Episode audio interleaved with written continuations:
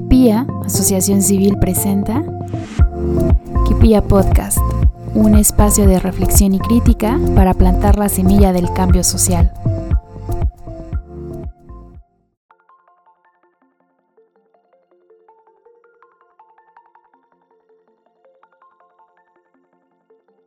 Espera, pero déjame nomás pongo un filtro decente. ya, ya empecé.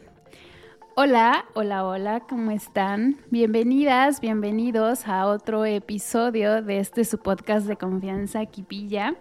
En esta ocasión nos acompaña una invitada de lujo, Jocelyn Paredes.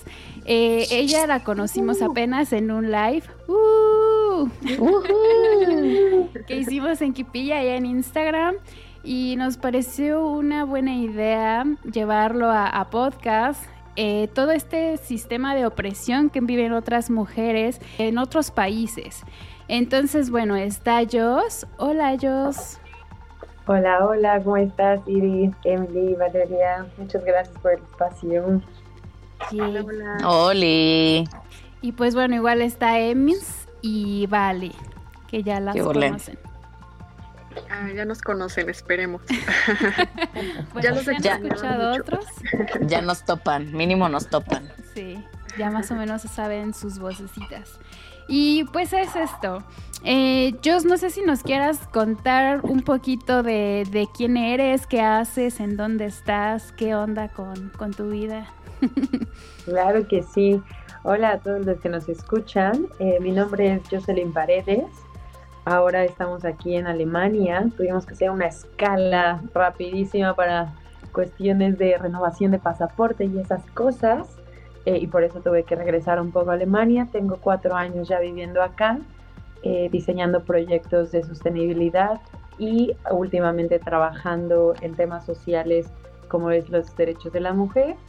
Y eh, bueno, soy ingeniera en gestión empresarial eh, pero ahora últimamente, como lo menciono, eh, desde hace cuatro años que descubro este feminismo, ¿no? Y entonces me empiezo a llamar totalmente activista y feminista y por fin como que hago un match, ¿no? Con todos como los sueños, como el desarrollo por la mujer, pero también el desarrollo de proyectos sostenibles. Y entonces, pues ahora estamos eh, diseñando un nuevo proyecto de derechos de la mujer y pues bueno, ya platicaremos de eso. Yay qué bueno. Eh, bueno, ahorita estamos todas internacionales. Bueno, no realmente.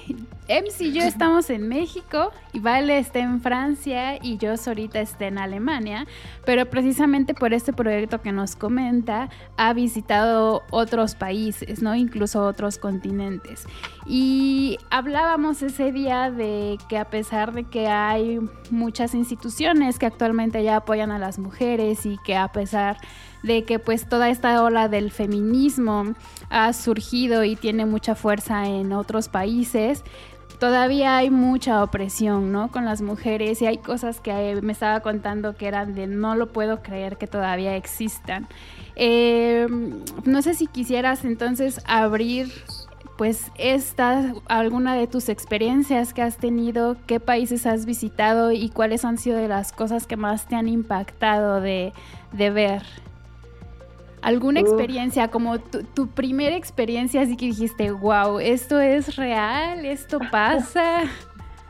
A ver, que, recibí muchas, muchos, fue un, bombardeo de experiencias increíble, de verdad. Dos meses llenos de, de, acoso sexual en las calles, dos meses llenos de, de que, la, de, que los, de que los hombres no entendieran el no, o sea, de verdad que, que no existe el consentimiento, eh, fueron dos meses totalmente difíciles. Creo que nunca recibí eh, propuestas de matrimonio. Nunca he recibido ninguna propuesta de matrimonio hasta que llegué al Cairo. De verdad, en cada esquina me pedían casarme con ellos, literalmente. Es que eres muy hermosa. Gracias.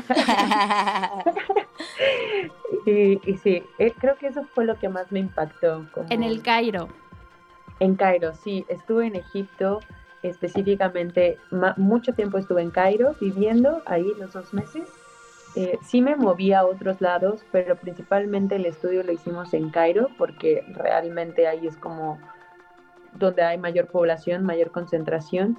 Y sí, eso, eso fue impactante, no ver mujeres en la calle.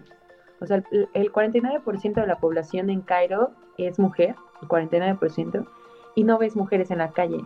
Y entonces dijimos, bueno, pues, ¿dónde están las mujeres? Hay que preguntar, ¿no? Y preguntábamos a los hombres y te decían, pues están en las casas, están cuidando a los hijos. En la Y cocina. tú, sí, ajá, y tú sí de, pero ¿por qué no están, no están aquí o qué onda? No, pues no, nosotros somos los que tenemos que trabajar para mantener a la casa. Y después preguntamos a las mujeres como, oigan, o sea, ¿por qué nos encontrábamos algunas trabajando, no? ¿Y por qué están trabajando? Ah, porque yo tengo el permiso de mi esposo para trabajar. Entonces, ahí, ahí en Cairo se mantiene esta costumbre de que la mujer cuando se casa tiene que irse a la casa y a cuidar a los hijos, ¿no? Y el hogar. Y el hombre es el que, el que, el que, pues, el que tiene que trabajar y prevé a la familia, ¿no? Pero la mujer no puede incluso salir del país sin el permiso del hombre, ¿no? Eso creo que está muy como en shock. O al menos yo entré en shock. Sí, sí, total. Y aparte creo que igual en México sucede un poco eso, como que a veces cuando vas a otros lugares, a otros pueblos, ves en las calles únicamente hombres o niños, pero tampoco ves tantas mujeres. Y creo que pues eso entonces es una problemática mundial, ¿no? Porque no solo sucede aquí en México, sino pues en otro tipo de, países. Em, ¿En qué otro país estuviste que igual haya sido como un poco choqueante la, la experiencia que hayas tenido? Pues ahora en los países, en el continente africano solamente he estado en Cairo. Eh, la verdad es que estamos planeando ir como a Tanzania, Uganda y descubrir un poquito más de cultura, porque no podemos decir que en todo África pasa esto, ¿no? Claro. Eh, al menos en Cairo pasa esto, pero eh, sí, la, la experiencia fue, digo, también pasa en México, ¿no? Pero por ahí yo decía en mi mente, bueno, al menos cuando te quieres comprar una memelita, pues la, ya sabes que en la esquina está la doña, ¿no? Pero aquí no, no hay Sí. nadie, o sea, ¿verdad? Hasta, o sea, en, es- en esos tipos de comercios no hay mujeres. Entonces sí es un poquito sorprendente que no las veas y te da inseguridad, o sea, te da inseguridad el hecho de que no veas mujeres porque también pasaron, me pasaron muchas cu- cuestiones de violencia urbana, como de, eh, de acoso en las calles. Y yo decía, bueno, pues ahorita les grito algo, ¿no? Les pinto el dedo como quieras, como lo hago en México. Pero después dije, bueno, a ver, no hay mujeres al lado. O sea, no sé si me van a defender, ¿sabes? Y una vez me tocó literal como gritarle a un hombre porque sí me estaba como presionando mucho. Y nadie hizo nada, o sea, todos estaban como. ¿qué está gritando, no? ¿Qué le pasa a esta loca? Verga. Oye, pero aparte hablan otro idioma, ¿no? Bueno, soy un poco ignorante en eso. ¿Cómo, cómo es que te relacionas ahí o cómo es que sabes que te estaban pidiendo matrimonio? ¿En qué idioma lo No, hacen? porque no sé, es, es que Cairo es un país muy turístico, ¿no? Y eso es lo chistoso, o sea, que creen que porque es turístico no pasan ese tipo de cosas, ¿no? Pero siempre, creo que lo, lo- el- la visión que tiene el proyecto que traemos es que como nos quedamos más de tres semanas, cuatro semanas, podemos vivir la experiencia de un local. Claro que cuando vas como turista, pues bombardeas con los templos, bombardeas con las playas y dices, puta, Claro. E- Egipto es súper bellísimo, ¿no? Claro, porque solo te aventaste lo turístico, porque estuviste viviendo con turistas, porque estuviste en lugares turísticos, pero no viviste una experiencia local. Entonces, cuando nos quedamos nosotros los dos meses de atravesarnos las calles sin semáforos, o sea, porque no hay semáforos, tú te tienes que atravesar como Dios te mande, literal, y el carro se te avienta, el carro te frena, tú le corres, así es como una comunicación entre, es como una danza entre los que los peatones y los carros, te lo juro, te lo juro. Y este, pero sí, hablan mucho inglés, o sea, hablan mucho inglés. Claro, hablan árabe el principal, pero es increíble cómo por el turista, por el muchísimos turistas que van, hablan inglés, hablan español, o sea, hablan francés. O sea, de verdad, el idioma que hables, te lo hablan ellos. Y tú les preguntas, ¿de dónde lo aprendiste? No, pues del turismo. Está, está- está Wow. cañón. La neta es que al menos les gira la ardilla en ese aspecto. Es muy turístico entonces. Definitivamente.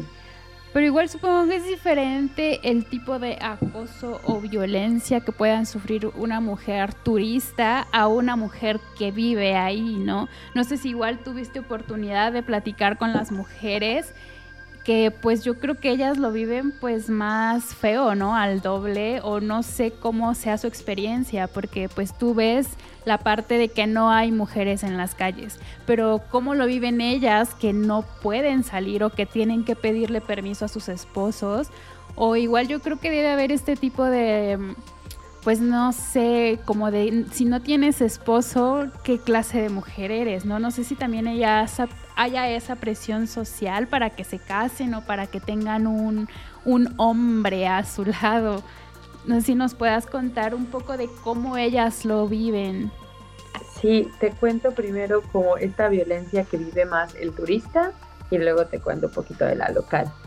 Como la violencia que se vive en el turismo, sí es un poquito de acoso callejero, o sea, porque literal te, te abordan en las calles, ¿no? Y te empiezan a preguntar por tu número, te invitan a tomar un café, y por más que dices que no, o sea, ellos caminan contigo las cinco o seis cuadras, las cuadras que tengan que ser para que les digas que sí. O sea, creo que esto yo te lo contaba en el live, ¿no, Iri? Sí, sí. Yo, yo creo mucho en el consentimiento y sin embargo, o sea, me sentí tan presionada para decir sí sabiendo que, yo quería un no, pero tenía que decir que sí para alejarlo, ¿sabes? O sea, de verdad, es, es, tan, fuerte esa presión que hacen que te orillan a decir sí para que ya te vayas, o sea, ya, ya vete, déjame en paz. O sea, ¿qué quieres? Mi número te lo doy, pero ya vete, ¿no? Entonces, sí está, está cañón. Eh, no, nunca sentí, ojo, eso sí, nunca sentí, por ejemplo, el miedo que he sentido en México al caminar en las calles por ejemplo. O sea, sí supe que me iban a acosar en las calles, que me iban a gritar de cosas, que me iban a seguir, ¿no? Pero jamás sentí que me fueran a ser violentos. Em, ¿Por qué? Porque a eso sí le tienen mucho miedo al turismo, porque saben que las embajadas, al menos las embajadas europeas, sí velan por los, por los turistas allá, ¿no? Hubo, una, hubo un atentado eh, hace no, no, no sé bien el año, no sé si cinco años atrás, y mataron a varios turistas. Y entonces a raíz de eso, el, el gobierno de Cairo cuida mucho a los turistas, ¿no? Entonces por eso tienen el, como... El problema de México, que ahí la integridad física corre riesgo real, o sea, es, es tangible y ahí te da miedo no solamente un acoso y algo X, ¿no? Una palabra que no es X, pero pero ya trasciende a la integridad física. Creo que ese es el gran problema de México. Sí, porque sabes que te puede pasar algo más. O sea, aquí mm. era como, bueno, está bien, o sea, no, no está bien, pero me va a decir de cosas, pero no me va a atacar. No, no, mi vida no está en riesgo totalmente. Y en México sí lo sientes. Y mi pregunta es, eh, por ejemplo, yo siempre le he preguntado, ¿no? A la gente, ¿cuál es el miedo más grande? ¿Una persona que te hiere conscientemente o una persona que te hiere desde la ignorancia. Pienso que la gente en Cairo, honestamente, por la falta de educación, por el hecho de que no existen estos, eh, estos derechos de la mujer, que la mujer está todavía muy arraigada en las casas y demás, nosotras ya tenemos, tenemos el privilegio de poder decir, soy feminista y soy activista y levanto la voz.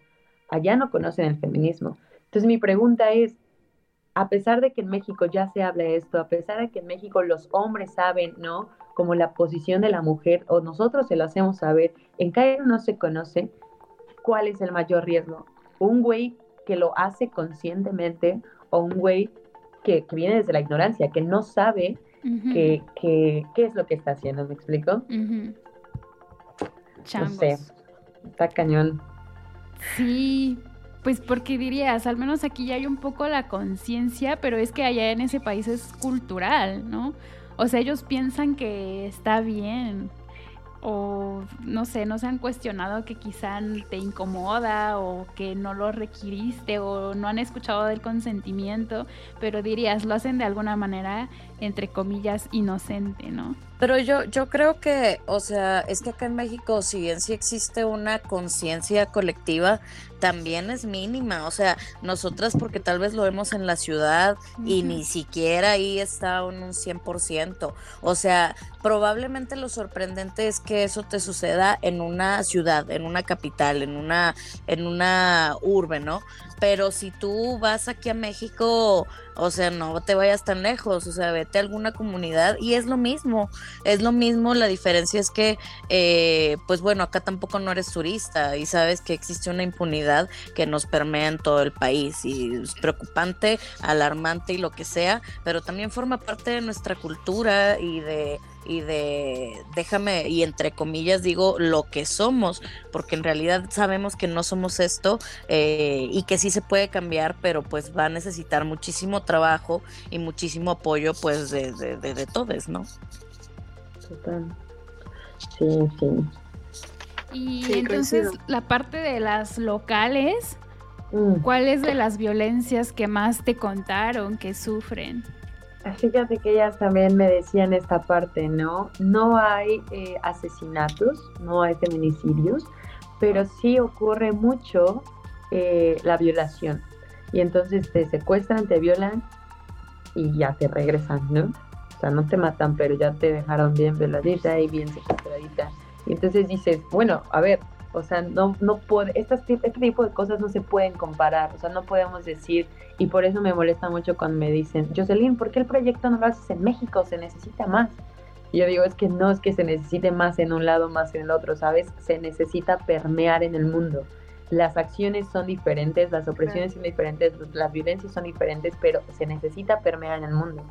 Aquí las locales te cuentan eso, o sea, te secuestran, te violan, afortunadamente no las asesinan, pero esto pasa. Y entonces por eso ellas ellas ellas sí se cubren usan el hijab no y muchas te dicen las que viven en downtown que es como el Cairo viejo el centro no como nuestro centro en México eso es, como donde yo estaba localizada ubicada. Y ahí las mujeres te dicen la verdad es que yo me pongo el hijab pues para que no me para que no me acosen en las calles no tengo que ocultar mi belleza debajo del hijab. El hijab es como esta eh, pashmina que llevas en el, en el, en el cabello. Yo tengo una duda. las personas que violan a, a, las mujeres son, entonces no son familiares, no son amigos, pareja, sino son como desconocidos. La, fíjate que tuvimos varios testimonios y de algunos sí, totalmente desconocidos porque ocurre mucho el secuestro, pero también ocurre mucho eh, la violación eh, cercana, ¿no? Como tíos, familiares, ya sabes, todo esto que también se da en México.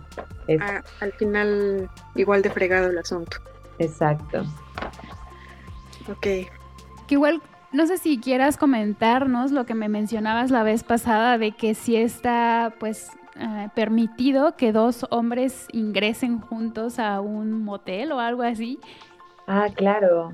Es lo que es y es lo que yo digo, o sea, creo que está un poco no sé qué es lo más peligroso, ¿no? Si la ignorancia o el conocimiento.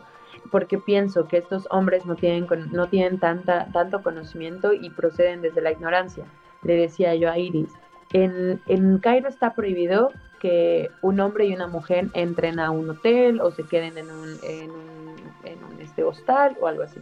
Si tú te quedas con una mujer local, eh, eh, hablo de los locales, ¿no? No de los turistas, porque para los turistas es, está bien que se quede un hombre y una mujer pero si los locales se quieren quedar hombre y mujer, entonces tienen que presentar el acta de matrimonio.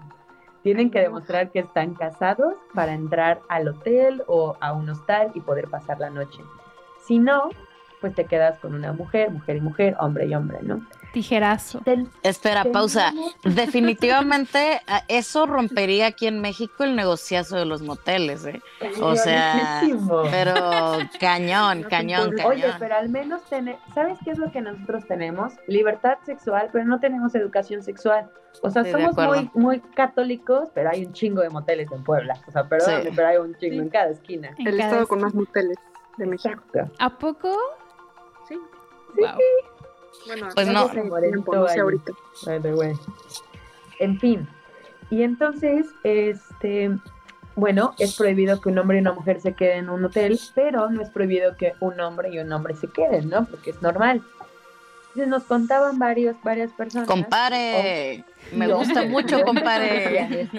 Perdón, perdón por sacar mi estereotipo regio. Dale, dale. los hombres nos decían esto yo no puedo experimentar mi, mi parte sexual, ¿no?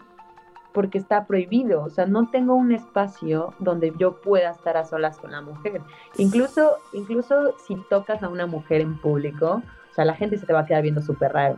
Ahora, lo que le decía Iris, es un crimen si tú besas en la calle. Si tú te andas dando besitos en la calle con tu novio, vas para la cárcel porque no, es un en serio, eso existe. no más. Un poco extremo, pero bueno, es que yo también no, no estoy. ¿Mm? ¿Beso de piquito también?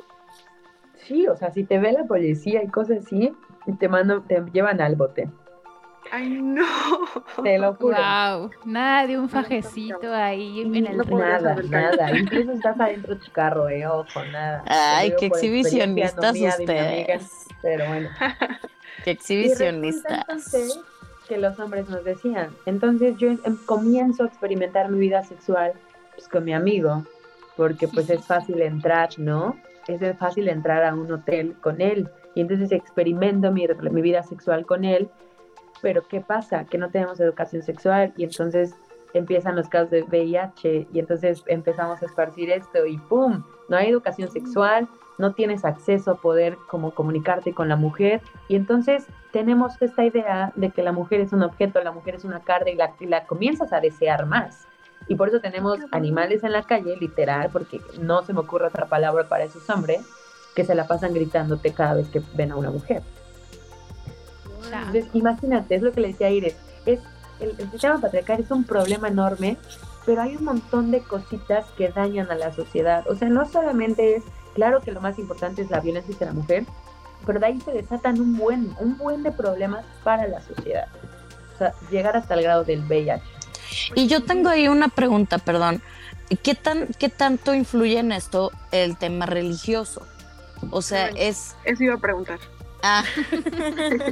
o sea, estas razones quiero imaginar que es por un tema cultural, pero sobre todo por la religión, ¿no?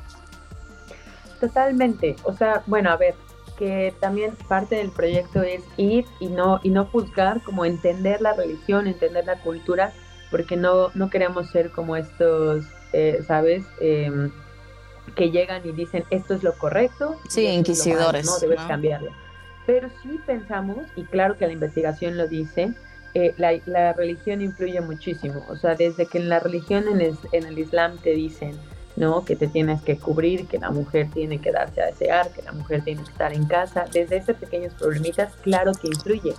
Pero conocimos a un grupo de feministas eh, de la Organización de Mujeres Arábicas. O sea, eh, claro, son, son islámicas, pero también son feministas, ¿no? Y justo hoy yo veía un video como este feminismo, esta idea que tenemos de feminista, las excluye a ellas porque señalamos, ¿no? Que las feministas no pueden tener una religión porque la religión es un sistema de opresión. Pero pienso mm. que es una mala lectura de las religiones, ¿no? El problema no es que estén o que se les que se les imponga. El problema es el problema es que no puedan decidir sobre lo que se les está imponiendo. ¿Me explico? Para mí ese es el único problema pero sí pienso que la religión influye mucho, al menos en el Islam, porque es el hombre, se habla del hombre, de la fuerza del hombre, del poder del hombre, de que la mujer es frágil, de la mujer es, es esta que se tiene que cubrir, ¿no? Entonces, totalmente. Oye, qué fuerte, no manches, neta está muy fuerte. O sea, un beso de piquito te llevan a la cárcel. está muy cabrón, no manches. O sea, no, no sé. Sí es sorprendente y y qué bueno que nos das este dato, pero, pero no, o sea, de verdad tenemos que hacer algo por este mundo y, fíjate en el término de, del feminismo, por eso hacíamos la otra vez un podcast acerca de pensamientos feministas que teníamos y yo difería justamente con esto, de que para mí feminismo no implica que no tengas religión, implica muchas cosas, simplemente crees en los derechos de las mujeres, ya eres feminista y punto. Pero bueno, ese es otro tema. O sea, aquí también en México, por ejemplo, bueno, allá en México, este, hay ya una red o varias de mujeres católicas o de otras religiones que también son feministas. Entonces no tiene nada que ver, pienso yo, el feminismo actual con que renuncies o no o dejes de tener alguna religión. Totalmente. Y es lo que, o sea, creo que el principio es ver, o sea, no, no vas a renunciar a tu religión si no quieres, si tú lo estás decidiendo, pero sí observar qué cosas de tu religión te están oprimiendo y te están dañando como mujer. Y entonces esas desecharlas, ¿no? O decir, bueno, al menos las estoy decidiendo. O sea, porque, por ejemplo, me preguntaba, eh, me preguntaba mi papá, Oye, ¿y qué tal si esas mujeres que están en su casa, pues con sus hijos, quieren estar ahí? O sea, de verdad, ¿qué tal si son felices con esa vida? Y, y pasa en México, ¿no? Seguro sí, hay muchas mujeres felices con esa vida. El problema son las mujeres que no estamos felices con esa vida que se nos impone o que, se nos tiene en esa expectativa, ¿no?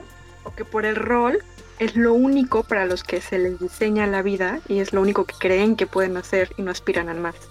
Sí, exacto. Es que creo que en general el feminismo te, te orilla o te dirige a tener un pensamiento crítico sobre qué es lo que estoy haciendo y por qué, cuál es la razón por la que estoy eh, teniendo esta conducta, por la que estoy realizando lo que yo hago, ¿no? Si lo hago por un tema de imposición cultural, eh, ¿estoy de acuerdo o no? Ok, yo decido, ¿no? ¿Estoy de acuerdo con esta opresión? Pues no, no estoy de acuerdo, me voy a, voy a hacer todo lo posible por salir de ese cuadro.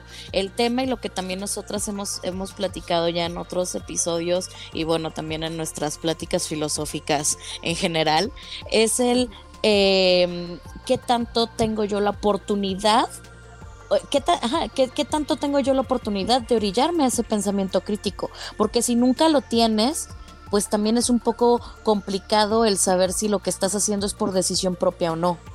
Entonces, estamos hablando también de, o, sea, lo que tú dices, Jos, ¿no? O sea, eh, eh, es que yo no estoy a gusto con ese rol. Bueno, es que nosotras también ya tuvimos una oportunidad de salir de ese cuadro y decir, no me gusta estar en ese cuadro. Y yo creo que también, sí, y muchas, y estoy muy segura también que muchas mujeres dicen, no, es que es mi decisión, es esto, el otro. Mm, ok, pero ¿qué tanto lo has hecho? Porque como quiera, es tu, es, es lo que te han enseñado, lo que te han inculcado y es algo que tienes súper arraigado. Y, y, muchas veces pasa eso. Eh, digo, no estoy diciendo que no haya mujeres que se salgan de ese rol y digan quiero regresar al mismo. Perfecto, adelante pero cuántas este, siguen con esa mentalidad porque ni siquiera han tenido esa oportunidad o incluso viven en una situación de violencia que ni siquiera te permite salir o ver que va más allá de tus cuatro paredes. Y es una forma de esclavitud moderna, ¿eh? O sea, es, increíble. sí, sí, Mira, si algo, algo me queda claro con este podcast y con todo lo que he podido ver en todas partes, que hasta el lugar con mayores avances del planeta, hasta el que tenga más avances, todos, todos tienen problemas de género. O sea, creo Finlandia es el, país con mayor acercamiento a, eliminar la brecha salarial entre hombres y mujeres y hay muchos derechos reconocidos. Tengo una amiga que vive en Dinamarca también y, sin embargo me han platicado y, y he visto que hay feminicidios o sea, existe la violencia intrafamiliar directamente hacia la mujer, o sea, no importa, no importa, incluso en Europa, bueno, aquí aprovechando que estoy acá y, ahora sí que he convivido con locales y platico del tema y todavía las mismas francesas lo dicen, ¿no? O sea, no ganan igual que los hombres y hay muchas penas, por eso es que los hombres de alguna manera se detienen, pero en realidad eh, si tú los dejas o si por ellos fuera, pues serían iguales, iguales. Lo único que, los tiene un poco detenidos de alguna manera, pues es el, miedo a la autoridad, ¿no? Así es como ellas lo perciben. Y incluso hay muchos, hay, muchas protestas, marchas, reuniones y, actividad feminista precisamente porque consideran que, que, todos los logros que han tenido no son suficientes, porque obviamente no lo son. Eh, me comentaba me comentaban precisamente antier que cada dos días matan a una francesa, ¿no? Por, por tema, bueno, a una mujer en Francia, eh, por temas de violencia de género. Y bueno, ahí casi, casi me, me dolió mucho cuando yo dije, ah, bueno, en México son casi 11 mujeres diarias, ¿no? Es, un dato súper doloroso y me sentí ultra tercermundista y ultra abandonada, pero pues es la verdad, ¿no? es que si hay algo muy interesante, es que el sistema patriarcal, digo, si bien sí tiene sus distinciones, eh, o bueno, si bien sí tiene sus mayores o menores en cierta población o en cierto lo que sea, la realidad es que el patriarcado no distingue de fronteras, no distingue de etnias, no distingue de orientación sexual, o sea, lo puedes vivir de clases. Pues justo lo que platicábamos, vale, que fue hace dos, tres días, cuando al fin Britney fue liberada. ¿no? o sea, al no importa que sea mujer blanca, este, estadounidense, perseguida por paparazzi, o sea, la vida de Britney creo que es algo que es tan impactante. Y, y, lo que les platicaba ahorita con el documental, justo el origen de toda su opresión es el patriarcado. Es increíble que no distingue clases, no distingue etnias, no distingue fronteras, no distingue tu orientación sexual, que si bien sí hay unas que están más sesgadas que otras, por eso es que existe el lesbofeminismo, por eso es que existe el afrofeminismo, pero, pero no lo distingue, ¿eh? O sea, en serio, todas somos susceptibles a vivir este tipo de violencia patriarcal únicamente por nuestro género. Y mira, qué lástima que no vino Eli, que no pudo estar. Ella es española, aunque ahorita está en Londres. Ella siempre me lo decía. Ella me decía, solía decirme mucho. Este, incluso también tengo una amistad eh, alemana, por cierto, y las dos me decían eso, o sea, no necesariamente porque sea Europa significa que es mejor. O sea, sí habrá, obviamente hay niveles enormes de diferencia, eh, pero no significa que no haya nada que hacer, o sea, siempre, siempre hay algo y que, o sea, es un tema que, que, incluso los mejores países, como les decía, insiste, ahí está, está presente y por eso hay que sostener la lucha y hay que seguir.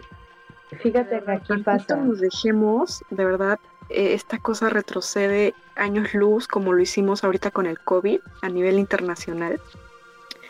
Entonces sí, es súper preocupante y es muy bueno hablar de estos temas para decirte, no, no solamente porque seas latinoamericana, lo sufren, lo sufren todas. Obviamente en Latinoamérica es mucho peor en cuanto a el tema de la integridad física y la impunidad, la ¿Sabes qué?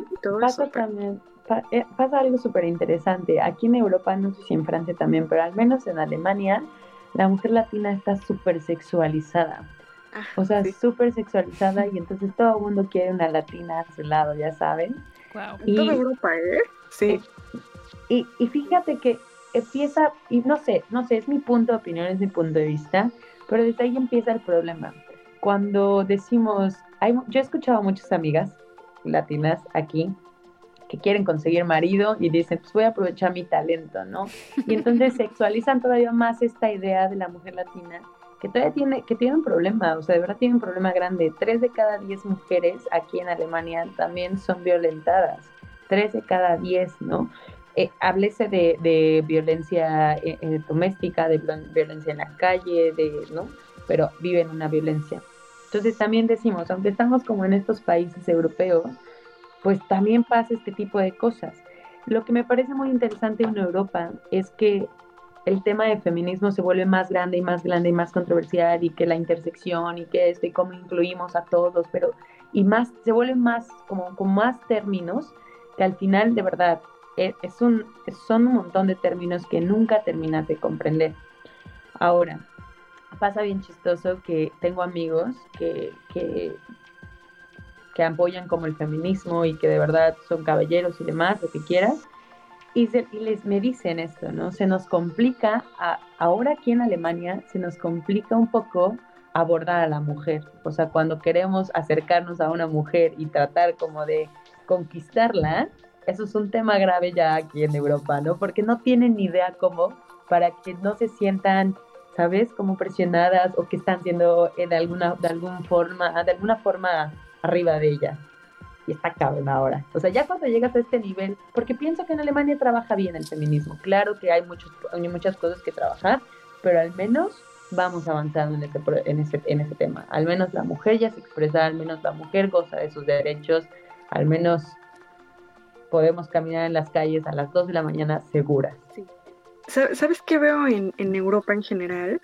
Creo que es como, como que están avanzados. O sea, es como, como que México apenas está como 100 años atrás o más, no sé. Uy, imagínate. Es que sí lo es. O sea, es que sí lo es, ¿vale?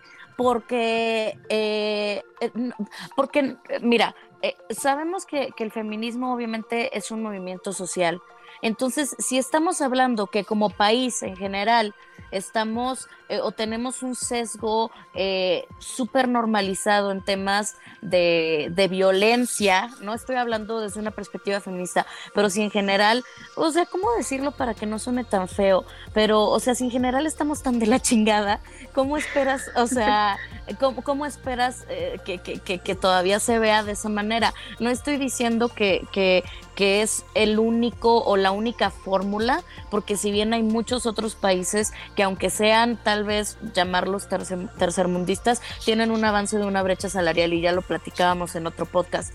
Pero, pero, pero pues es que en general eh, estamos muy, muy atrasados eh, en temas sociales. O sea, tú, Vale, ahorita estás, de hecho, en la cuna del feminismo y como quiera, como quiera, o sea, estás en Francia, estás en, en donde nació o sea, el feminismo. Nada más para que wow. en el metro, en el metro de, de Bercy Saint se llama, aquí en París, este, hay una placa como conmemorativa de que dice algo así como de una, una mujer, hacia una mujer que hace no sé cuántos, cuántas decenas de años, ya no me acuerdo, él se las voy a pasar.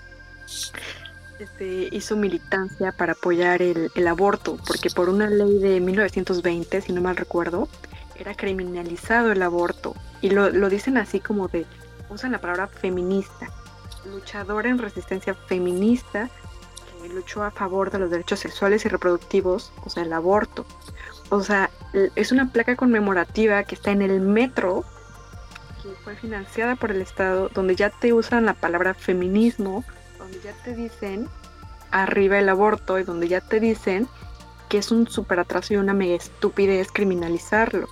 O sea, ¿sabes cuándo va a pasar eso en México? No manches. Esperemos que pronto. Yo tengo la esperanza de que pronto, ¿sabes? O sea, yo tengo la Pero esperanza de que pronto más, nos saquemos o sea, la cabeza de donde la tenemos. Estoy intentando ser pero, pero, lo más políticamente o sea, ellos, correcta. ellos lo hicieron hace no sé cuántos años, de verdad. Me, me, lástima que no tengo el dato ahorita en la cabeza, pero tienen decenas de años con esos derechos y nosotros ver, todavía lo criminalizamos. En Estados Unidos, la segunda ola del feminismo empieza en los 60 y en los 70 y apenas Texas acaba de traer otra, o sea, hecho, se echó bueno, 50, Unidos 60 años. Es, Estados Unidos, déjame decirte, no es referente, o sea, es de los estados primermundistas, de los países primermundistas, es el más machista que existe.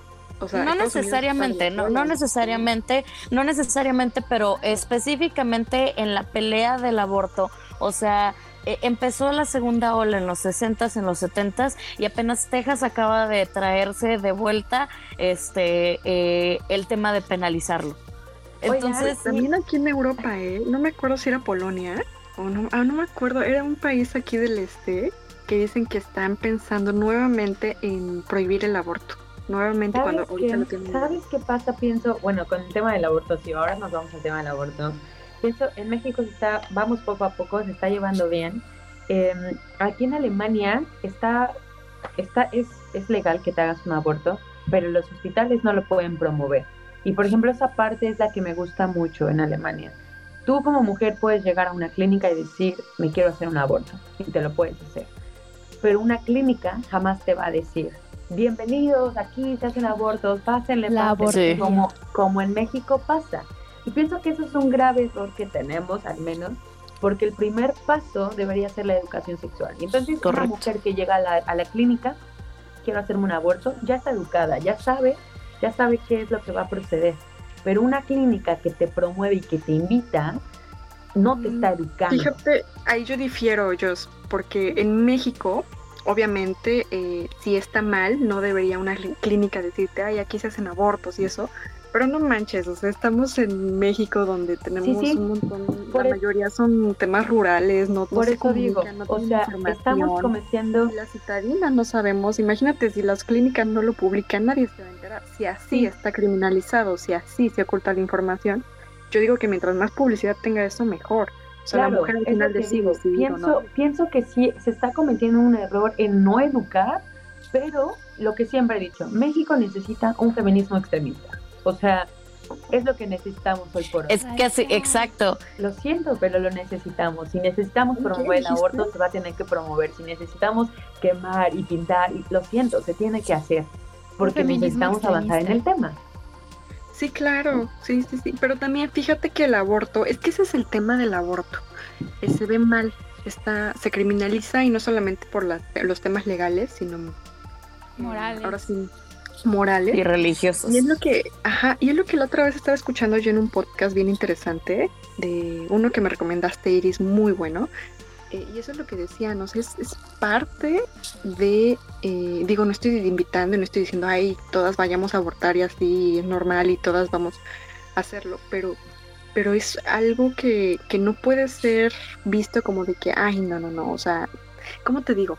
No, es que no, sé, no, quiero decir una estupidez porque me están grabando, pero a lo que voy, a lo que lo que quiero decir es, es libre la mujer de decidir eh, planificar, su, planificar su vida y, y es preferible, en, desde mi punto de vista y desde muchos otros, es preferible que se practique un aborto, aunque carezca de, informa de, de, información y educación sexual, lo cual obviamente no estoy de acuerdo, pero es preferible eso a traer otra vida de otra personita que va a sufrir y todas las consecuencias negativas, negativas que ya sabemos que va a tener sobre la vida de la mujer como del bebé e incluso del, Estado en general, ¿no? O sea, son mucho más cosas las negativas. O sea, es un, es un pasito, digamos, eh, que sí estamos bien atrasados, está bien mal. Y la educación sexual existe. Yo apenas fui a una, una este, feria de salud ahí en Puebla las últimas veces que, que estuve. Y de verdad que existe, te regalan el existen unos antibióticos sin hormonas, existen un chingo de cosas y gratis. Sí. ¿Cuál es el tema? No es, no es tanto que la educación o no sexual, es la ideología, el chip.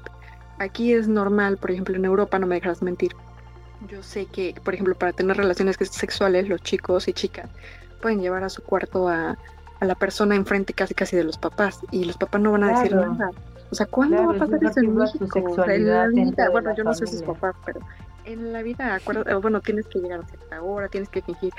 Por eso tanto motel, me imagino, en Puebla, no sé. ¿Ustedes cogen? ¿Cuándo va a pasar eso? En, Europa es bien normal, la sexualidad es parte de... La otra vez estaba viendo una caricatura que ve a una niña aquí y digo, no manches, y tiene imágenes de personas teniendo relaciones en caricatura. Y dije, o sea, me sorprendió mucho porque eso jamás lo voy a ver en México. Y aquí es, todo eso es como tan tan tranquilo, pues porque es en Alemania tenemos así es como deberíamos de abordarlo, pero no entiendo. Como que aquí, la verdad sí, sí estoy enamorada mucho de, de esta libertad de pensamiento, esta apertura increíble que existe acá.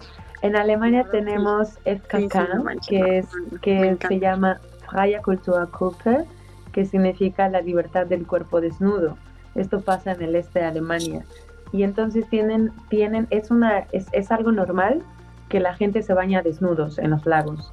Eso también pasa en Francia, pero viene de Eso también me dijeron, que entre hombres y mujeres se meten al sauna juntos desnudos. Sí, en ah, Yo, yo, he experimentado, yo, he experimentado, el sauna eh, con hombres y mujeres. Es algo, yo, yo estaba así como que, ah, me van a ver. No, es increíble cómo ya pasamos a este grado donde la gente, la gente sabe, la gente sabe que es un cuerpo femenino, que es un cuerpo masculino y punto y no te van a ver con morbo, ¿sabes? Porque chichis todas las mujeres, ¿no? chichis para la banda. O sea, si nos organizamos. pasamos. no, pero sí, neta, o sea. Oye, Val, no sé si nos quieras contar ahora cómo fue tu experiencia cuando estuviste allá en Canadá. ¿Cómo fue que lo viviste? Bueno, en, Canadá no tengo mucho que contar porque nada más tuve una semana, pero sí sentí bien diferente porque, bueno, es diferente todo, o sea, desde la cultura. Puedes dejar tu maleta en una parte, eh, haz de cuenta, te subes como al autobús, entonces dejas tus maletas en una parte de atrás, tú te puedes ir adelante sentadito y voltearte y jamás le va a pasar nada a tus cosas, ¿no? Cosa que, fíjate, aquí en Europa sí les falta porque sí te dicen que hay este carterista, entonces debes de tener cuidado con cerrar tus cierres. Pero estás en París, ¿no, Valeria? Eso te iba a preguntar. A pesar de que estás, tener cuidado con los carteles. A pesar de que estás en la cuna del feminismo, eh, sí se siente en París, o al menos la experiencia que yo tuve en París, es que sí hay muchísima violencia, eh, o sea, como robos y asaltos, y claro, principalmente a la mujer, ¿no? O sea, se ¿Sabes que, a la mujer. que hay mucha, hay mucha gente, demasiada gente de todas partes del mundo y ellos lo, que me platicaban era precisamente eso. Hay gente que viene de muchos rincones del mundo que traen el patriarcado en las venas. Y no dudo en que personas de aquí también lo tengan. pero influye mucho que, que pues se juntan las culturas y pues pueda, podrá ser el nacimiento del feminismo y como quieran llamarle, pero al final de cuentas, si viene alguien de afuera con otra cultura, pues va a permear, ¿no? De alguna manera. Pero eso no es muy xenofóbico, porque es lo mismo que pasa en Estados Unidos, que no quieren a los mexicanos, que no quieren a los mexicanos porque según les llevamos el crimen y así, ¿no? Eso creo que es un poco xenofóbico. Mm, no estoy diciendo con una cultura en particular, sino con una persona, una persona que sea patriarcal, aunque se vaya a París y aunque se vaya a México y aunque se vaya donde se vaya va a ser patriarcal. A eso me refiero, no por la nacionalidad, tal vez estuvo mal dicho, sino por su integridad, su persona, su formación. Pero estamos hablando de, de que tiene que ver con una nacionalidad distinta. Por eso dije, no, no estoy pensando que solamente sean de otros países, sino también no dudo en que sean personas también de la misma Francia. O sea, sí lo aclaré para que no pareciera desde, esa perspectiva. Pero sí, sí podría sonar. Eh, pero no, no quise decir eso. O sea, quise decir que el que es patriarcal aquí en Francia y en China lo va a hacer. Y, lo que sentí en Canadá igual, pues fue respeto, mucho valor al consentimiento. La, creo que la primera vez que sentí que a alguien le importaba mi consentimiento fue en Vancouver. Y eso que nada más crucé como tres palabras con dos fulanos y eso porque me dio vergüenza y me fui. Porque en esa época era así como bien, este, ay no, no sé, o sea, no traía mi rebozo porque de, hecho sí llevaba rebozo, ya me acuerdo, sí llevaba rebozo. y literalmente me iba y me ponía roja y me iba y me pasaba de largo. Este, pero bueno, aquí también, ¿eh? Aquí también se cuidan mucho. Es chistoso porque este, están como controlados. Yo creo por las cámaras, por las leyes. Pero yo he visto que sí, cuando te volteas así, sin que tú te des cuenta, se ve que sí les encanta estar viendo. Y ahí nada más que, como que tienen cuidado, ¿no? De, que yo, siento que yo percibo miedo, miedo como a, ser denunciados o a ser este, encarados aquí. Cosa que en México no existe. Ahí les vale madres, aunque los encares y aunque digas me están acosando y casi casi en frente de todo mundo pase, pues ahí como que son más descarados acá, bueno, en México. Y aquí siento mucho temor hacia las leyes, por lo mismo de que son más rigurosas, no hay impunidad, o bueno, seguramente sí, pero no como en México, ¿no? Oigan, yo les cuento una anécdota eh, que ya le conté a Iris, pero también se las quiero contar. Vamos a cambiar un poquito de tema, pero este pasó en Cairo con este problema de que, bueno, los hombres no se pueden quedar con las mujeres, bla, bla pues las mujeres se pueden quedar juntas, ¿no? Pero resulta que eran dos amigas eh, alemanas que se quedaron juntas en el mismo departamento, y iban a vivir ahí un año porque están estudiando el árabe y entonces rentaron un departamento, se quedaron a vivir y todos los vecinos pues llamaron a la policía y de repente la policía irrumpió en la casa y se las llevaron hacia el bote y como por una semana no supimos de ellas hasta que literal ya salieron de la cárcel y ya nos dijeron, pues es que nos metieron a la cárcel. Y todos, ¿qué? ¿Por qué? ¿Qué pasó? Pues sí, es que todos los vecinos llamaron a la policía y les dijeron que éramos lesbianas. O sea, pensaron que éramos lesbianas. Y pues ese era, eh, allá, eh, lesbiana, gay, lo que quieras, o sea, el, el, la comunidad LGTBQ+, olvídate si se enteran que existen porque es un crimen sea, es un crimen ser, eh, ¿no? Y entonces por eso llamaron a la policía y las metieron a la cárcel. Y ni siquiera eran lesbianas, ¿no? Que era lo peor de todo. O sea, eran dos amigas viviendo juntas. La Vale y la Iris. Ah, siempre, siempre nos confunde. Bueno, a mí con, con la Elisenda y con la Iris siempre me decían eso.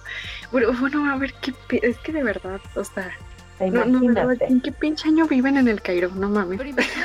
no, o sea, si tú dices que en México estamos años luz, imagínate en Cairo. Y por eso queremos ir a hacer este estudio a más países, porque no creo que el Cairo sea el único donde ni siquiera estamos hablando de feminismo, estamos hablando de derechos de la mujer, o sea, derechos humanos principales. Claro que el feminismo también habla de derechos humanos. Claro, claro, por eso digo, más, allá del feminismo, porque la, o sea, tú le preguntas a las chicas del Cairo, ¿no? Oye, ¿te consideras feminista? Y te preguntan, ¿qué es el feminismo, no? ¿Qué es eso? Entonces no lo conocen, pues claro, ni siquiera conocen como en con sus placas de feminismo todas hermosas. qué sueño, qué utopía. Qué fuerte, porque está cabrón que a pesar de que en países de primer mundo pues también existen violencias y qué fuerte también que en otros países pues estén aún más retrasados que en México, o sea, eso sí duele, ¿no? O sea, es como una, una lucha que también nos corresponde a otras mujeres que quizá en esta parte del privilegio que podamos tener, pues darle voz a todas ellas, porque yo creo que se deben sentir muy silenciadas y muy solas porque pues no hay esta red de apoyo, porque ni siquiera han escuchado de esto, no saben que tienen derecho. Imagínate que te metan a la cárcel por tener novia, ¿no? O sea... Cambiar eso va a estar muy cabrón. Sí, y fíjate, eh, ahora, ojo, bien, el proyecto que nosotros traemos no cambia realidades y es una realidad, o sea, a ver, nosotros no vamos a cambiar la realidad de Cairo. Una, porque no somos locales. Dos, porque solo estamos de pasada para hacer el cortometraje. No nos vamos a sentar en el país. Entonces, ¿quiénes son los que tienen impacto? Las organizaciones con las que nos dirigimos y ellas son las, ellos, esas organizaciones son las que hacen los workshops, los que hacen las, los conversatorios, los que hacen las dinámicas, pero nosotros como tal, literal no tenemos impacto en ellas. Lo que tenemos impacto es afuera, reflejando la situación y brindando este cortometraje entonces a instituciones internacionales que puedan generar estrategias concretas para esos países pero nosotros no podemos solucionar nada. O sea, no tenemos la fuerza ni política ni económica para cambiar la realidad. O sea, y, aún, y aún así teniéndola, no, puedo decir que no, no podríamos cambiar mucho. No, o sea, nos va, según creo que el Foro Económico Mundial decía, o sea, imagínense, a nivel mundial, nada más para la brecha salarial, no hablo de violencias ni de otras cosas, solo la brecha salarial más de 150 años. 150 años para la maldita brecha salarial. ¿Qué le espera al trabajo doméstico, a la violencia, al acoso y todas esas madres? No, no, no. Oigan, ¿y ustedes qué tal, qué tal sintieron como este nuevo despertar del feminismo y qué tal sienten estas niñas que a pesar de que tienen estas acciones feministas o que están cansadas del machismo, que están cansadas del sistema, no les cuesta mucho trabajo identificarse como feministas por este miedo que existe? Claro. ¿Qué piensan de esto? Sí. Pues sí, aquí en México es el pan de cada día. Bueno, allá en México. O sea, no sé, creo que todas, casi todas las amigas que conocí al inicio se decían no feministas y eran súper feministas. No, no, yo no soy, yo, yo soy pro derechos de la mujer, pero no feminista. O sea, lo que les decía, o sea, ni siquiera el término conocemos en México. Creo que hay mucha desinformación mucha, pues sí, ignorancia y también, pues es que creo que, bueno, no sé ustedes cómo lo vieron de manera personal, pero al menos yo me daba miedo, pena decirme o asumirme a mí misma feminista, ¿no? En algún momento por ahí del 2015 llegué a tuitear como de, ¿qué onda con las feminazis? Y ¿por qué hacen disturbios? O sea, yo también fui de esa parte de la población que pensaba eso. Y todavía ahora hay muchas chicas que les da miedo la palabra, como que no se quieren asumir a sí mismas por esta parte también de rechazo social que viven muchas, porque es la feminista, la pestada, la revoltosa, la que siempre está inconforme, la que está resentida, la que odia a los hombres. Y sí hay mucho prejuicio hacia las mujeres que nos asumimos feministas. Y creo que esa es una tarea de todas como feministas, ir tratando de erradicar esas cosas y no perpetuarlo, porque también es cierto que hay pues muchas mujeres igual dolidas y es válido y están en todo su derecho, que pues algunas sí llegan a tener actitudes misándricas, ¿no? Eh, pero eh, yo quisiera que sí se llevara al diálogo esto de que el feminismo lo hacemos todas, pero las acciones de una sola persona no definen las del colectivo, ¿no? O sea, esa persona puede ser misándrica, pero es ella. El feminismo no se nutre del odio, ¿no? No se nutre de, del enojo, se nutre del amor hacia las mujeres por las mujeres. Pero sí es un tema social totalmente. Haciendo una acotación ahí a ese comentario que hiciste, o sea, el, aún, aún así, suponiendo que existieran feministas misándricas, porque seguramente que las hay, eso no anula el movimiento feminista. O sea, actualmente en la madre del feminismo, dirían ustedes, aquí en, en Francia, en Lille, fui a Lila y vi una estatua que me ofendió profundamente, profundamente, y estamos hablando de que está ahorita ahí en Lille, en este en 2021, en pleno 2021. Eh, a lo mejor ya yo estoy exagerando, pero neta a mí no me gustó nada. Les voy a mandar la foto ahí de la fuente. Este, los hombres aquí todos gloriosos, como cuatro fulanos, ¿no? Ya saben, empoderados, así, todos increíbles. Y uno eh, poniendo su codo encima de la cabeza, casi la cara de una mujer, así como si fuera su pinche este, recargadera, ¿no? O sea, quiero ver, de verdad quiero ver que algún día nosotros como mujeres hagamos una fuente de esas con nuestro codo en la cara de un güey y que no nos, nos digan que somos misándricas. Y todo eso está bien visto y pasan los niños y las personas y lo ven y nadie dice nada y es Francia. Entonces, no quiero Pues apenas, ¿qué pasó con la, la antimonumenta? La antimonumenta también. Ah, precisamente cuando fui a Morelia, que fue mi cambio de clima horrible, pero fue bueno. justamente eso también estábamos viendo. O sea, al final de cuentas, lo que sí es eh, misógino es la, es la actualidad que vivimos. Eso sí es lo que deberían de ver mal una mujer misándrica o algunas no tienen nada que ver con toda una sociedad misógina en la que nos desempeñamos. Fíjate que eso es lo que me decían, ¿no? O sea, aquí en Europa, el hecho de que los hombres no puedan como acercarse a las mujeres por este miedo ahora, ¿no? Es decían, es un problema. Y yo decía, pues sí, pero más vale que vivan este problema a que las mujeres sigan viviendo esta violencia. Lo siento, o sea.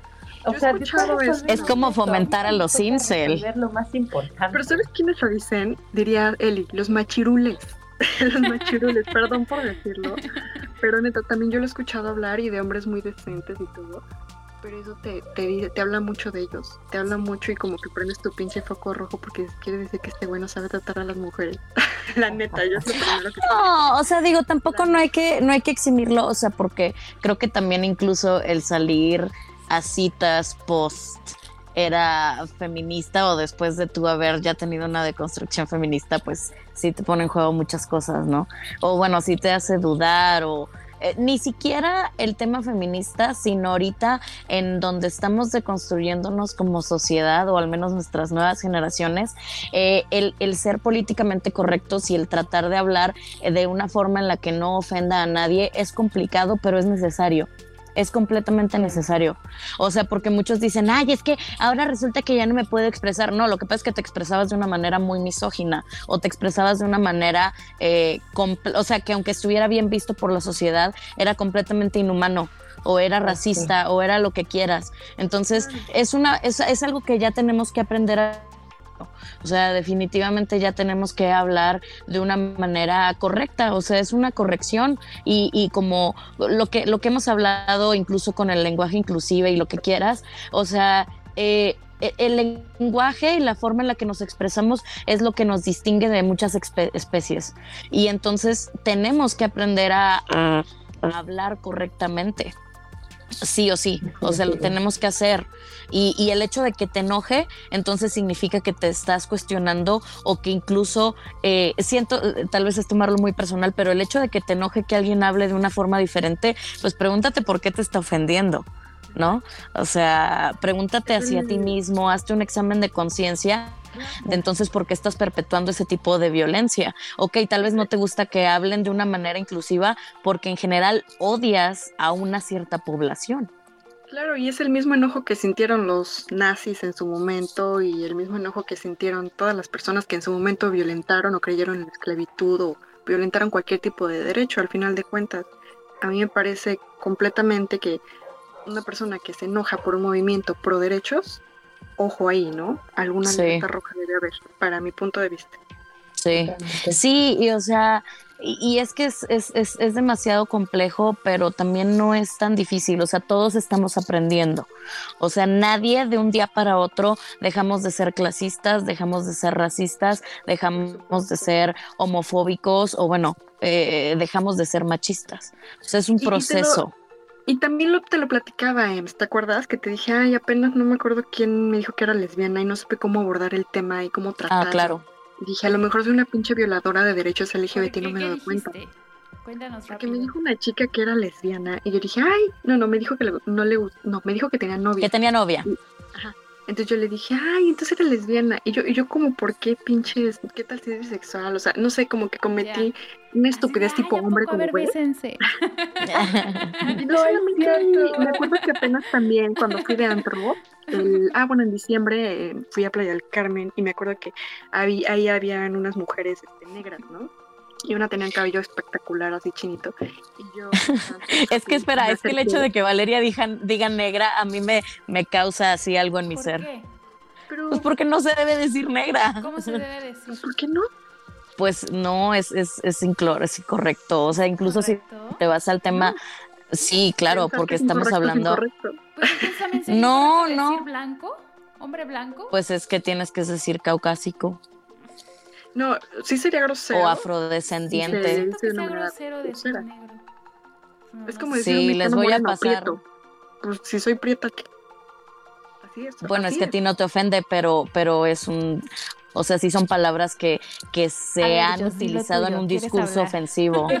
sí, quiero hablar, quiero hablar. A ver, em, o sea, creo que esto, eh, o sea, si quieren así definirlo, tendríamos que decirle a una persona de color, a una persona negra, si le afecta o no. Aquí el, el tema es, eh, no es decirle negro, el tema es el niga. O sea, todo viene al problema de aquí. O sea, si tú le dices niga, claro que viene una ofensa porque viene desde, desde, el término que se usaba para, para, para discriminarlos, ¿no? Pero, por ejemplo, yo tengo muchos amigos de África, ¿no? Eh, negros o no, o sea, no, no toda la gente de África es negro, ¿no? Eso sí, ojo, por ejemplo, eso en Cairo, todas las, las ciudades, Marruecos, Cairo, todas las partes eh, de África arábicas, hacen una discriminación a la gente de África. Eso está impactante. La discriminación que se vive en el mismo África por el color. En fin, este, no creo que sea una falta de respeto para decirles este, eh, negro. El problema es cómo lo abordas. Y había un, había un ejemplo, por ejemplo, ayer eh, escuchaba yo un video donde iba una mamá con la niña y una niña, una niña que tú sabes que, que de cuatro años no tiene ningún prejuicio, está aprendiendo, es una esponja, nadie le ha puesto los prejuicios más que su familia, ¿no? Llega la niña a un supermercado y ve a una mujer, de, eh, una mujer de color, y entonces dice, mamá, mira, esa mujer tiene el mismo color que el chocolate oscuro. ¿Y qué, qué, dice? O sea, la mamá pensaría en ese momento, uh, mi hija está siendo, está siendo racista pues no, está describiendo lo que percibe. Y está entonces no quiere ser como un chocolate. Decir que, esta mujer se parece al chocolate oscuro o se parece al chocolate negro. Y entonces la mamá solo le responde, claro, y aún así no es hermosa. O sea, creo que es este lenguaje, como bien lo decías, depende del lenguaje cómo lo utilicemos inclusivo, pero no podemos, eh, claro, que también nuestro lenguaje es muy limitado, ¿no? Yo tengo... O sea, no hay otra palabra para poder describir Exacto. Y, mis amigos de África no se sienten ofensivos, al menos que se utiliza esa palabra niga, entonces sí es discriminatorio. Yo tengo, yo estudié un, este, yo tengo un, un diplomado en, en estudio de comunidades eh, indígenas y afromexicanas y te puedo decir que hasta hay una canción cultural de afromexicanos, bueno, no sé si afromexicanos o afrodescendientes en general, que se llama Negra. Y la cantan con un orgullo y cuando la escuchas se te pincha en china la piel. Y ellas mismas cantan, las mujeres negras, dicen negra, como el color de mi piel, que no, no sé, lo cantan tan hermoso que dices, oh my god. O sea, de verdad es un empoderamiento cabrón por el color de la piel, decir sí, y tengo el cabello crespo, sí, y que. y tengo la piel negra, sí, y que y reconocerse negra porque negras son y negras son, les guste o no negras son, o sea, es, la palabra en español no ofensiva para decir el tono de piel que tienen.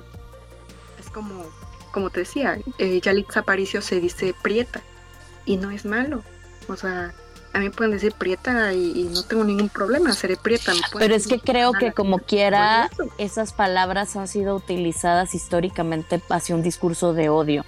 Entonces, si nosotros no somos...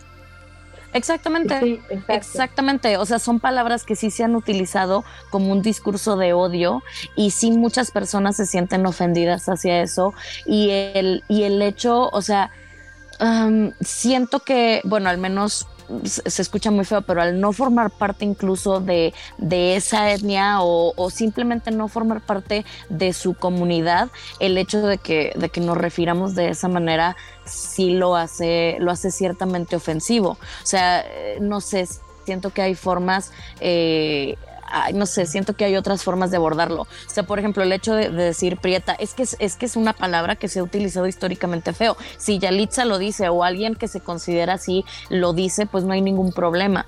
Pero si alguien viene a decírtelo, eh, que no forma parte o que simplemente no se ha sentido, eh, no, no, has formado parte de esa opresión, sí puede llegar a decirse como un discurso de odio. Es, es, exactamente como el Joto. O sea, obviamente yo llego con mis amigos y le digo, ay, ya cállate, Jota. Y nunca en la vida me van a decir nada. Pero si llega alguien a decirles de una manera ofensiva, oye, es que eres Joto, pues vaya, deja de usarlo, deja de decirlo. Yo creo que depende del contexto y de la persona que lo usa y también de la persona a la que se lo dices y la que lo recibe. Pero este tema estaría interesante debatirlo en otro podcast, incluso invitar a una persona que se considere negra, que se considere prieta, para que ellos nos digan, ¿no? Porque al final somos cuatro morras blancas hablando de esto y creo que podemos caer en, lo mismo, ¿no? Bueno, blancas, prietas, negras, lo que sea que sea que somos.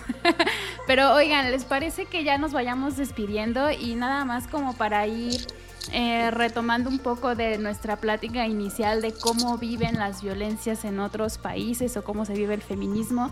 ¿Qué podrían decir ustedes de su experiencia, que obviamente como mexicanas, qué piden las feministas en Europa o en otros países, por ejemplo, de África, ¿no? ¿Cuáles son los derechos que todavía no se adquieren?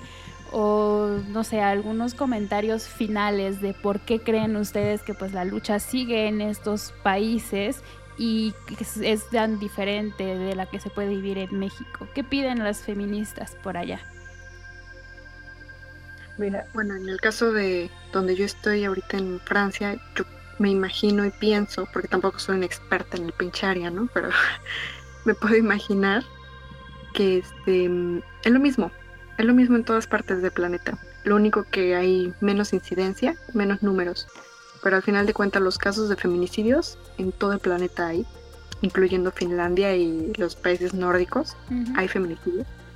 En cualquier parte hay temas de brecha salarial, temas de machismo, violencia de género, Realmente lo único que varía es esa incidencia, y tal vez la impunidad en América Latina, y que en América Latina es más normalizado. Como decía, es el número, la, repetición, el número. Pero el, mensaje o lo que a mí me gustaría decir es que es algo urgente que, que abordar. O sea, si nosotras no lo abordamos y tratamos de hacer algo por cambiar esta realidad, nadie lo va a venir a hacer. van a pasar otros cientos y cientos de años y pues va a seguir siendo la, la guerra más, más grande de la historia, ¿no? La de las mujeres contra el patriarcado. Así es. Dios. Yo, yo quiero terminar como con, con, esta frase que mi madre me dijo, estando en Cairo con toda mi desesperación y las lágrimas encima. Mi madre me dijo como, la primera que debe creer en ti eres tú misma, ¿no? Y muchas personas podrán decir y opinar eh, y, nadie te va, nadie te va, o sea, nadie te va a marcar el camino fácil, ¿no?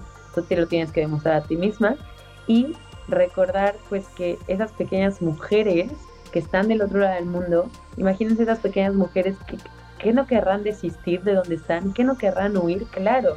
Y entonces es una responsabilidad muy grande que las que nos, las que podemos cambiar desde nuestro privilegio, lo quieras ver como desde nuestro privilegio, podemos hacer algo, empoderar desde donde estemos, ¿no? O sea, no olvidar que el feminismo trabaja por el derecho de la mujer, por esta, por esta eh, equidad, ¿no? Y por esta igualdad de género. Entonces, eh, creo que en algunos países vamos mejor, en algunos estamos trabajando. Lo que yo invito es a todas las feministas siempre ser feministas de puentes, ¿no?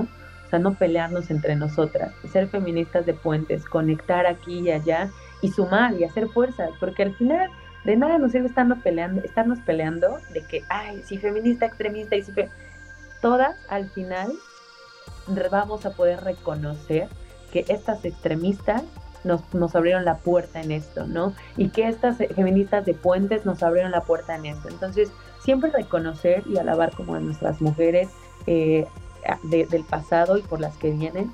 Entonces, Sí, solo eso. Siempre sumar, siempre sumar como mujeres. Qué hermoso. Pues sí, Ems, no sé si quieras dar unas últimas palabras. Nada, vive el rock. que vive el punk. Muy bien. Pues ya no nada. no manchen ya. Hay que actualizarnos. Ay, sí. Lo digo para la gente patriarcal que nos escuche por ahí, ah, incluyendo nuestros nuestros propios, eh, dirías tú, el patriarca que llevamos todos dentro. Sí. ya es tiempo de evolucionar, de checarse, de analizar, tener criterio. Ya, de verdad, ya. Así es, urge. Pensamiento crítico, por favor. Envíen pensamiento crítico. Pues muchas gracias a todos los que nos escucharon. Y yo no sé si quieras dejar tus páginas para que te sigan las personas. De todos modos, en la descripción vamos a dejar ahí el Instagram de tu proyecto, pero igual si lo puedes comentar en donde te podemos seguir y ver qué pasos va dando tu proyecto. Claro que sí, el Instagram, estamos en Instagram como Jess-She Can We Can. En Facebook estamos igual, creo que ya están homologadas todas. Y el sitio web está igual, Jess, She Can, We Can. Y eh, estamos felices porque hoy abrimos esta parte de los artículos. Vamos a publicar dos artículos esta semana justamente de el miedo al feminismo, ¿no? El, miedo al feminismo. Y la otra es, em, pues, todos estos problemas que están pasando en la India, en Tanzania, como en los países a los que vamos. Entonces, para tener ahí estadísticas y numeritos y a invitarlos a conocer el proyecto. Entonces, ojalá se den una vuelta por las redes y puedan leer estos artículos que están bien padres.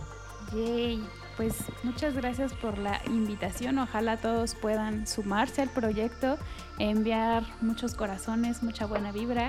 Y a ellos y a Vale que están en primer mundo, pues disfruten.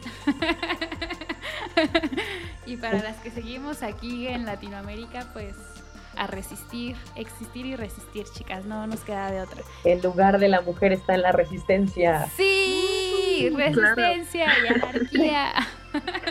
Quememos todo.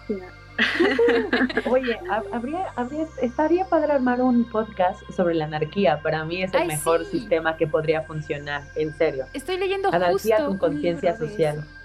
Que habla pero de la anarquía desde la parte de las comunidades de, dejar de ser individualista y irnos todos a vivir en comunidad, pero a través del anarquismo, ufa. De hecho, ahí también podríamos aportar desde donde estamos, porque yo he visto varias cosillas aquí en Francia igual, que digo, ay cabrón, o sea, hay un pinche tejido social fuerte reunido que les falta a México la comunidad es el futuro, la comunidad Así es. es el futuro. Pues chicas, a organizarse, a hacer grupos, a hacer orgías. Todas juntas en esto, por favor. y pues muchas gracias a las y los que nos escucharon en este episodio. Les mandamos un abrazo, mucho amor. Cuídense mucho y abajo el patriarcado. Abajo, se va a caer. Este, sí, nada más. Perdón, antes de que se acabe, es que una amiga me pidió que le mandara saludos, un besito a Sofía Mexicano. Nada más me pidió eso. hay que mandar saludos. Hay que mandar saludos. A ver saludos quien quiera saludos que escriba. ¿Qué dijiste? El chiste de saludos a la mimosa. bueno, bebés. este, sí, si quieren que les mandemos saludos, ahí déjenos en los comentarios y a la siguiente les mandamos saludos. ¿Quién quieren que les pase los saludos? Eso sería ah.